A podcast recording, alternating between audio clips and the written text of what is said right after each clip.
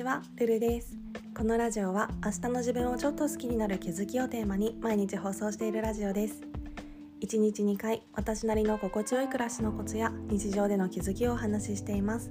もしよろしければフォローコメントなどなどお待ちしております。今回は HSS 型 HSP って知ってますか？ということで私もつい最近知った言葉なんですけど意外と当てはまる人いるんじゃないかなって思ったので今回はこのテーマでお話ししようと思います。なんか前から HSS 型 HSP っていう言葉自体は見聞きしたことがあったんですけどなんか難しそうな言葉な気がしていてなんとなくスルーしてたんですよね。でも昨日なんかふと調べてみたくなったのでいろいろ見てたら私も結構当てはまる部分があるなって思って HSS 型 HSP っていうのは簡単に言うと繊細な気質を持ちながらどこかで刺激を求めてしまう HSP のタイプの一つみたいで Yahoo ニュースの記事にチェックリストみたいなものがあったので試してみたら私の場合は毎日同じ人と一緒にいると飽きてしまうっていうことや第三者にあなたのやることは予測がつかないと言われたことがある。海外旅行や行ったことのない街に旅するのが好き。ジェットコースターなどスリルのある乗り物が好き。知らない場所を探検することが好き。刺激的なことをいつも求めている。新しいことにチャレンジするのが好き。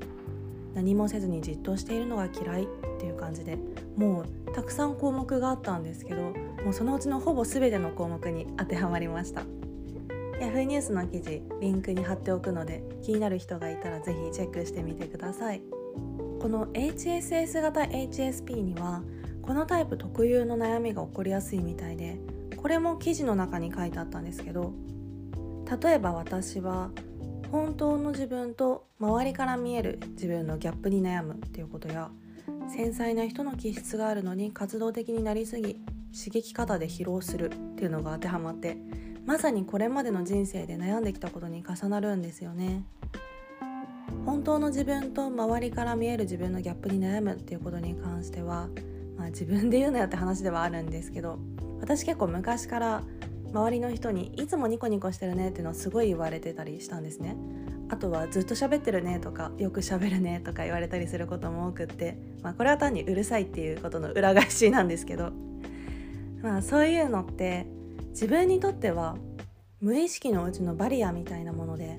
人から悪い印象を持たれることで何らかの反感を買ってその結果良くないことが起きるっていうかそういうことを極度に恐れてたからこその振る舞いだったんですよね。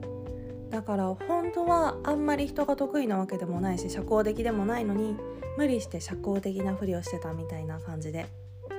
で怖いのがこれ本当に自分では無意識だったっていうことなんですよ。私前の仕事を辞めるまでずっとこうやって生きてきて多分転職失敗して人生立ち止まる機会がなければ今でもずっとそのままだったんじゃないかなって思うんですよね。そして繊細な人の気質があるのに活動的になりすぎ刺激型で疲労するっていうことに関してもなんか前もどこかで大学時代にバイトとかサークルとかいろいろ詰め込みすぎてキャパオーバーになって人に当たったりしてた黒歴史があるみたいな話をした気もするんですけどあの頃の私はある意味洗脳されててっていうかもうそれが当たり前になっちゃってたんですよね。キャパオーバーになってることすら気づかなかったっていうか。そう。で改めて思ったんですけどやっぱり当たり前のことではありますがやっぱりきっかけで大事なんだなっていうことを改めて考えたりしてきっかけっていうのはポジティブなことばっかりじゃなくって時に暴力的っていうか私の場合はまさにもう転職失敗っていうのが大きな転機だったなって思ってるんですけどこうやって私みたいにある意味人生最大の失敗挫折経験とも言えるような経験が後で考えると大きな転機になっていたりしてそう考えると結局はみんな自分の人生にとって必要なことが起こってるのかもしれないななんてことも考えたりしてうん。というわけで着地点がちょっと謎な気もしますが